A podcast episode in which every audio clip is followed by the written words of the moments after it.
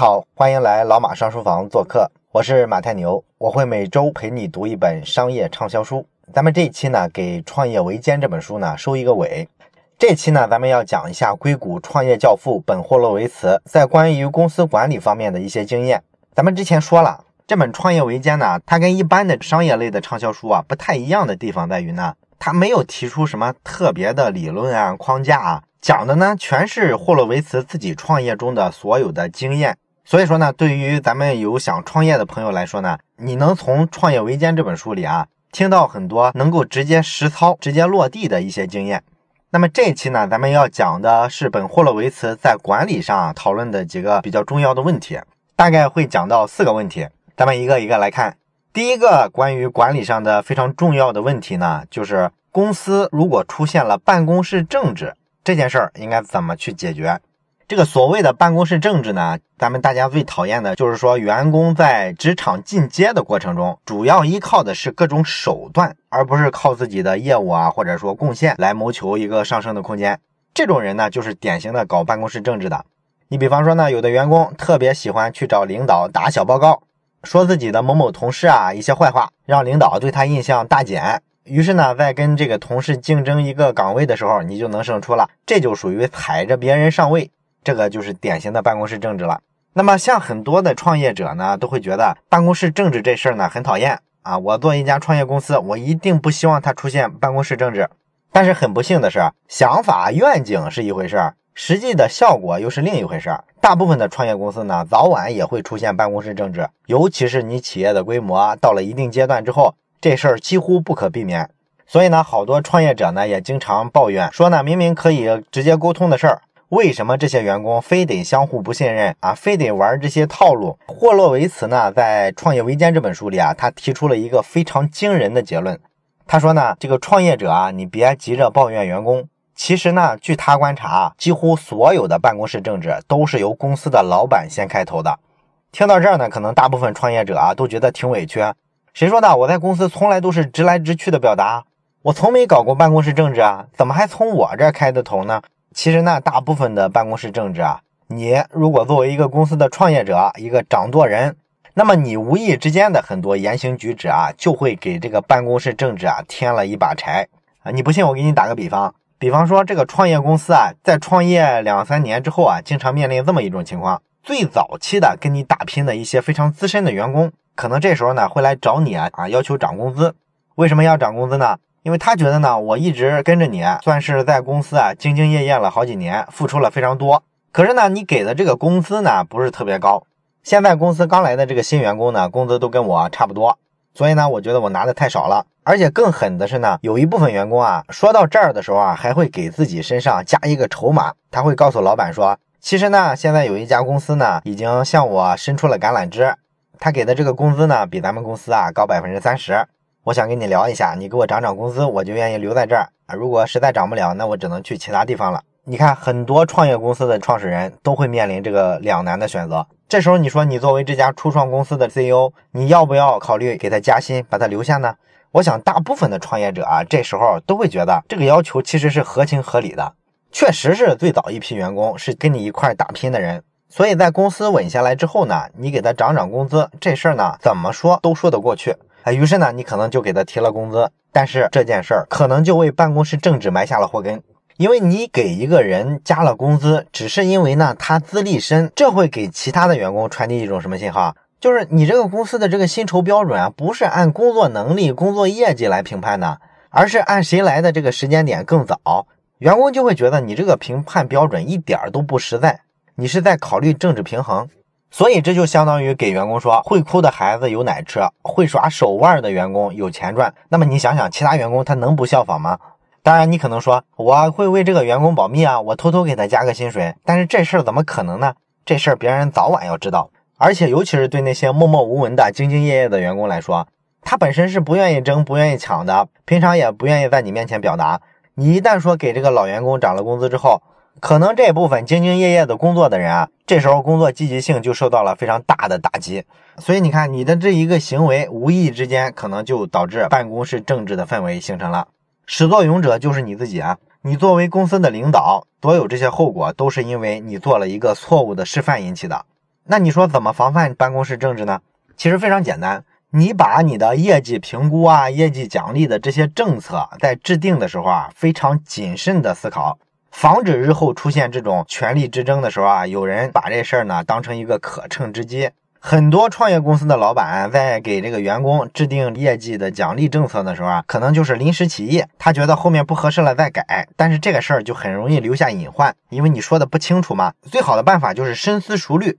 想清楚所有风险点。而且呢，把这事儿确定下来，最好是有个书面的东西，然后呢，给所有的员工公开啊，什么样的业绩就达到了奖励的标准，这样大家就收到一个信号，我们公司呢有非常清晰的薪酬的标准，所以呢，一个老员工他要是觉得自己资历太老，来找你要求加工资，你就可以明确拒绝他了。咱们公司有统一的要求啊，你要按这个来。你看你这个表现达不到这样，而且所有人都看着呢，我怎么提拔你？你用这种办法就保证了公平。啊，防范了这个办公室政治氛围的产生。那么除了这种之外，还有一种非常常见的办公室政治的情况是啊，有些人呢对权力特别迷恋啊。比方说吧，你公司的一个财务总监啊，他来找你跟你谈话，他说呢，他希望以这个为目标啊，让你指点一下他怎么才能在以后啊锻炼自己的能力，承担起更大的责任，然后向这个更高的职位发起挑战。啊，你可能会觉得有上进心肯定是件好事儿，对吧？所以你就想鼓励一下他的积极性，你可能呢就会夸他一下，说你现在工作能力还是很不错的。然后呢，你就给他提几个建议啊，你现在要怎么怎么提升你的领导力。完了之后，这个人走了啊，你可能以为这事儿就完了，结果过了一星期之后呢，可能某个中层管理人员啊就来找你说，这个财务总监最近来找我谈话啊，问我以后愿不愿意跟着他干。他说他马上就要升职了啊，你想把他提拔成副总，真有这个事儿吗？你看你很意外是吧？你发现自己被算计了吧？这就是办公室政治，而且这事儿你不能纯粹的说就是那个人造谣生事，去搞山头主义啊，随便扩张自己势力，你还不能完全怪人家，因为源头在你这儿，你给了他太多的过于正面的信号，以为你有提拔他的意思，所以他回去之后呢，啊，又散播了这个信息，然后散播着散播着，他可能自己都信了。他已经开始啊，在为副总做准备了。所以说啊，你作为老板来说，一定要非常清楚啊，你的一言一行都可能导致办公室政治。办公室政治就是自上而下产生的，你不能说怪这些员工啊，为什么嘴这么碎，为什么这么喜欢背后嚼舌头，为什么喜欢搞阴的，是你的言行举止不经意间给了大家一个暗示。所以说你要特别防范这件事儿。那么刚才咱们说的这种情况应该怎么去解决呢？霍洛维茨呢有几个建议。第一个呢，就是你选拔员工的时候呢，一定要衡量一下对方的这个野心啊。野心这个事儿呢，咱们知道，一方面呢，说明他在工作上呢追求上进啊，这肯定不是一件坏事。但是呢，有一种野心啊是不能容忍的，就是有些人啊会把这个个人发展、个人升迁的这个野心放在公司的发展、公司的利益之上。他关注的永远都是我个人能不能爬到一个更高的位置，然后挣更多的钱。啊，也包括说有些人啊，从一家公司跳槽到另一家公司，就是为了镀金，混一个更高的职位。完了之后再往下一家公司跳的时候啊，就有了一个更高的跳板。所以说你在提拔人的时候呢，你一定要看一下提拔的这个人是不是这一类的人。如果说你提拔错了，提拔了这么一个个人野心非常重的人，那么这个人提拔出来之后，公司就很容易啊形成一种办公室政治的氛围，因为大家都知道他太自私。所以说必然就有一些非议，这时候相互之间的不信任就产生了。然后说，除了关注你提拔的这个人是不是有野心之外呢，你还要看一下公司的机构设置啊、职权的划分啊，是不是足够清楚？因为如果啊你这些职权划分、机构设置啊不大清晰的话，就会造成呢有些野心比较大的这个部门领导啊，他发现这个部门与部门之间呢权力边界不是非常明确，所以他可能就会老想着把自己的势力范围扩张。比方说，你是个财务部门的人啊，你可能会想着去干涉一下产品部门的工作、市场部门的工作，这就是在拉山头了。所以说，你为了防范这事儿啊，必须把这个部门的职权划分的非常清晰，哪些事儿该是你管，哪些事儿不该你管，要从公司高层的层面给他界定清楚。那么你可能会问了，你说这几个例子啊，都是把风险前置，也就是说你提前做准备，防范这风险的发生。那如果像你上面讲的这个例子，财务总监已经来找我啊，希望我把他提拔成副总了。此时此刻我应该怎么应对呢？这时候呢，你要惜字如金，一般情况下不要对他这个想法加任何的评论，你最多呢就问问他啊，你这么想，为什么呢？啊，你看看他说什么理由。但是不管他说什么理由，你都不要给他任何反馈，不管是同意啊还是不同意，不要流露自己的观点。因为上面这个例子里就是这样，你表达了自己的观点之后啊，他做了一些错误的解读啊，或者说有意的曲解你的意思，然后呢出来传给其他人，一传十，十传百，最后呢造成这个谣言满天飞啊，你最后就很难收场了。但是呢，如果说这个人其实不错啊，你真的决定要提拔他的时候呢，那你要迅速的做一个决策，做了决策之后立即执行，千万不要等，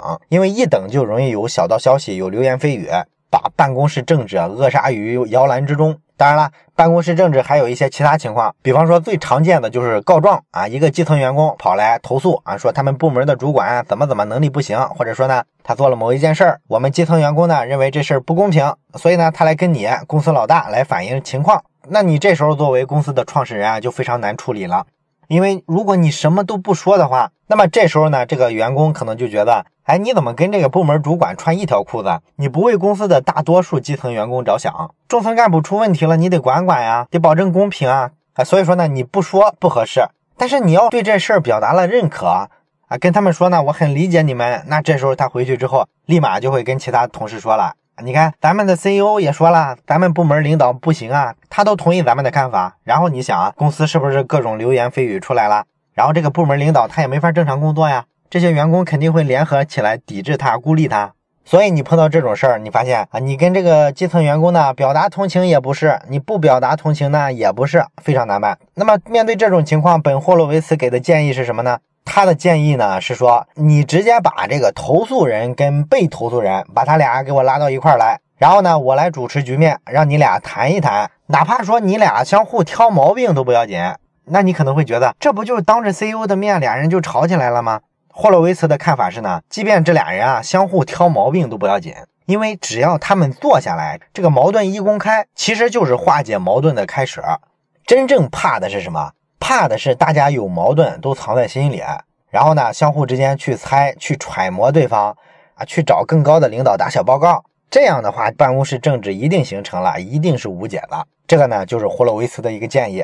这是咱们说的管理上的第一个问题，面对办公室政治该怎么解决？那么咱们要讲的第二个管理的问题呢，是要不要给这个员工啊一个非常高的头衔儿？那么很多公司呢，其实他都会干这么一件事儿，就是为了鼓励核心的员工，然后呢会给他安排一个比较高的头衔儿啊，比方说公司副总裁。这个办法呢，本霍洛维茨的合伙人马克安德森其实就特别赞同，他就认为呢，你为了提高员工的效率啊，让他对公司更认可，可以用很多激励手段。比方说加薪水啊，给股份呐，扩大他的权利啊，等等等等，这都是非常实质的一些措施。还有一种相对虚一点的手段呢，就是给他一个头衔儿。比方说他是产品部门的经理，那你给他一个副总裁，还是让他管产品部门？这样呢，你能鼓励他的积极性，同时呢，你和薪水啊、股权这些非常实在的激励手段相比呢，头衔是个虚的东西啊。这种激励的成本是最低的。啊，所以呢，马克安德森认为呢，这个事儿可取。但是呢，也有一种跟这个看法完全相反的，比较典型的代表就是 Facebook 的扎克伯格。那么 Facebook 这个公司呢，招人的时候特别有意思，他招进来的人会让你级别降一级。比方说你是某家公司的高级副总裁，那么你跳槽到 Facebook 之后呢，他可能会让你干一个部门经理，这就是降格使用人才。那么为什么这么做呢？扎克伯格有一个解释，他说呢。你招的这个新人啊，如果一来给他一个特别高的头衔，往往就会造成办公室政治。因为你这些比较优秀的这些老员工啊，就觉得受到打击了。我们干这么多年才是这个职位，他还什么都没证明自己呢，上来就高级副总裁，凭啥？他觉得这会影响士气，也会影响大家认为的这个公平。那么除了这个原因之外呢，第二个原因呢是 Facebook 这家公司呢，它有一套非常完善的职务评定体系。这些员工呢，可以根据自己的这个工作能力的评估来进行升职加薪。这套体系呢，运转的一直特别好。所以说呢，这个员工呢，养成了一种氛围，也不是那么太看重这个头衔儿。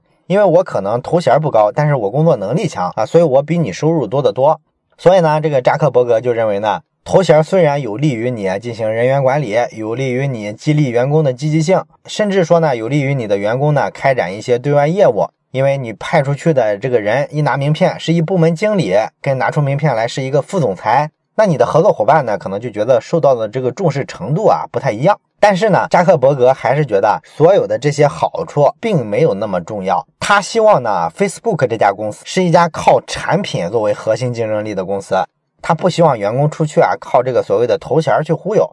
所以呢，他宁可放弃掉给员工一个比较高的头衔带来的这些好处啊。你看，在硅谷的这两位大牛身上。他们对于要不要给员工一个比较高的头衔，有两种完全不一样的看法。那这两种看法，你觉得谁更有道理呢？其实呢，这个东西啊，并没有什么绝对的对错。那么霍洛维茨在书里说呢，为什么 Facebook 公司啊能从外面招人之后啊给他降级使用呢？他能做到这一步啊，是因为他这家公司牛，人家是世界级的超级巨无霸公司啊，市值全球前十。所以说呢，他对这个应聘人员的吸引力本身就大。这就意味着呢，他已经牛到了不需要用特别高的头衔就能吸引到一流人才的一个地步。而一些比较小的创业公司呢，如果你开始的时候啊，公司也不大，业务呢暂时也没有盈利，你在这时候呢，为了吸引人才，或者说稳定住你已经有的这个团队的核心人员啊，你给一个员工超出他实际的管辖范围的一个虚的头衔，这也无可厚非。所以说呢，霍洛维茨这个地方给我们的建议就是。你看看，你到底是属于已经成熟了、形成品牌的阶段了，还是说非常早期？你根据自己公司的不同的发展阶段来确定要不要给一个员工稍微高一点的头衔。这是咱们讲的第二个问题。那咱们要聊的第三个问题呢，是你作为一个 CEO 应该怎么协调问责和创意之间的矛盾？这个问责跟创意之间的矛盾是什么意思呢？咱们举个例子来说明吧。比方说吧，你公司里的一个 IT 的工程师。发现你现在的这个公司的产品呢，有一个非常严重的漏洞，然后呢，他就在开会的时候啊，跟公司的所有人把这个漏洞指出来了，而且呢，他说呢，我可以用三个月的时间把这个漏洞修复。那大家肯定都觉得这人非常有创建，而且呢，用三个月的时间啊，效率挺高的，就把这么大一个漏洞解决了，所以大家呢都给他点赞。但是这事儿的结果呢不太理想，他的这个建议呢虽然是正确的，也非常有洞见。但是他修复的过程整整花了九个月，这时候呢，我问你，你作为这家公司的 CEO，你会怎么评价这个员工？你是会去鼓励他大胆的创新，站在用户、站在公司的角度思考，还是会去追究他的责任，因为他没有按工期完成任务嘛？你应该怎么处理这件事儿？这就是问责和创意之间的矛盾。你看，是不是又陷入了一个两难的境地？啊，如果你去追究他的责任，说你为什么没有按期完成工作啊？那这很可能打击大家的创新的积极性。以后其他人看到了就知道了。哦，我还不能轻易的给公司提一些改善产品的意见，一些创新的想法呢。这事儿要承担风险啊，弄不好还要被问责。那如果说你不追究他的责任呢？那大部分的同事加班加点的工作，要一定要把工作赶在最后限期之前完工，而你这个员工一拖拖了六个月才完成任务。你不处罚他，那些按时完成任务的员工会不会觉得我自己怎么这么傻？我以后再也不这么干了，我也拖延。所以这事儿看上去简单，但是特别难处理。那么本霍洛维茨的看法呢是，这事儿呢相对复杂一点，所以你解决起来呢要分不同的情况去看。怎么看呢？大概有这么四个不同的情况，你要分别分析到。第一个情况，你要看这个员工是不是一个资深员工，比方说他是公司的总设计师的话，那这时候你肯定要批评他了。因为你作为总设计师是非常有经验的，你估算这个时间、规划这个工作计划的这个能力，应该是你的基本功啊。你怎么能把一个九个月完成的事儿，一开始估算成三个月完成呢？所以这个地方是肯定要提出批评的。但是如果是另一种情况，他是一个刚入行不久的非常年轻的一个员工，那他没做过大项目，他怎么知道这事儿要耗多久啊？他可能随便估了一下，结果发现呢，估的跟实际的情况不太相符，所以就导致拖延了工期啊，这个就很正常了，对吧？所以这时候你就不能一味的去指责他了啊，你要借这个机会呢，好好的点拨点拨他，告诉他应该怎么去估算一个项目要花多长时间，然后怎么去安排自己的工作计划，怎么提高效率等等等等，这就以鼓励为主了。这是说第一个情况，那么第二个情况呢，是你要去看他是不是很努力。如果他是用最一流的工作态度在完成这件事儿，非常努力的工作，还花了九个月才完成，这时候当然不能处罚他了。那如果说你发现他工作上比较敷衍潦草，导致说这个工期一拖再拖，这才拖到了九个月，那这时候你就应该处罚一下他，因为这个工作态度的事儿是不能容忍的。这是第二种情况。第三种情况呢，是要看一下这个任务的难度。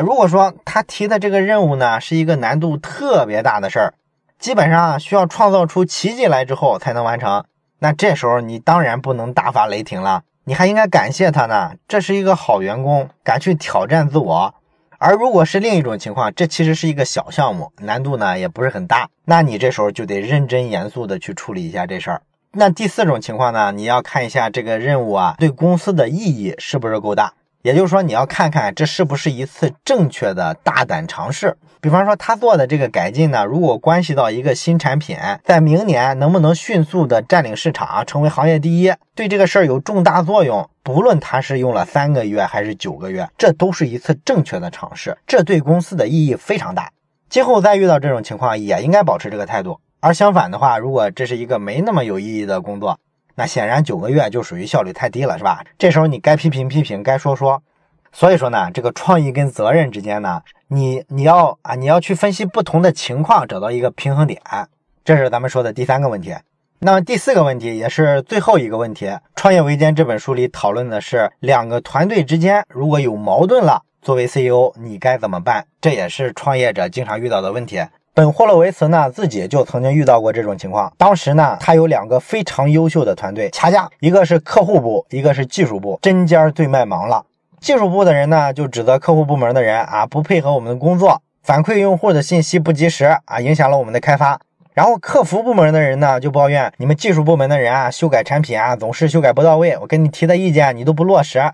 然后还把这件事儿反过来怪我们啊，两方针锋相对，相互指责。那这时候应该怎么解决这事儿呢？本霍洛维茨呢，一开始也没辙，直到后来他偶然看了一部电影，这个电影呢名字叫做《怪诞星期五》。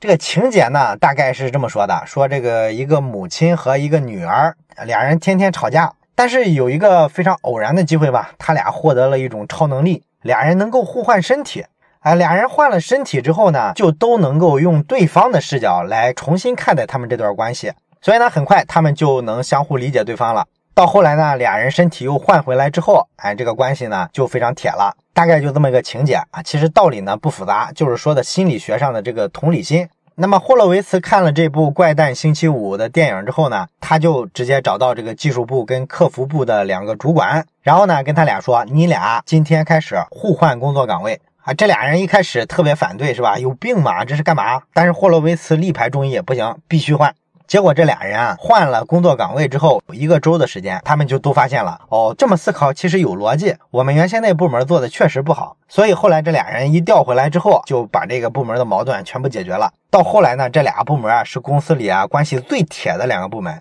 啊。你看这个逆转效果是吧？所以说呢，你遇到这种两个团队之间有矛盾，可以用这种类似的办法，让他们建立起来一些同理心。让他们有机会站在别人的视角去思考问题，不要总是去争去吵，这是一个协调部门矛盾的非常好的办法。好了，上面讲的就是咱们这期要分享给大家的关于本霍洛维茨在管理方面的四个实战的经验，都是创业的场景里面啊经常遇到的问题。我相信呢会对咱们创业或者即将创业的朋友有一些帮助，也欢迎你把这本书分享给你身边创业的朋友。这本书呢咱们就讲到这儿，我是马太牛，这里是老马上书房。咱们下本书再见。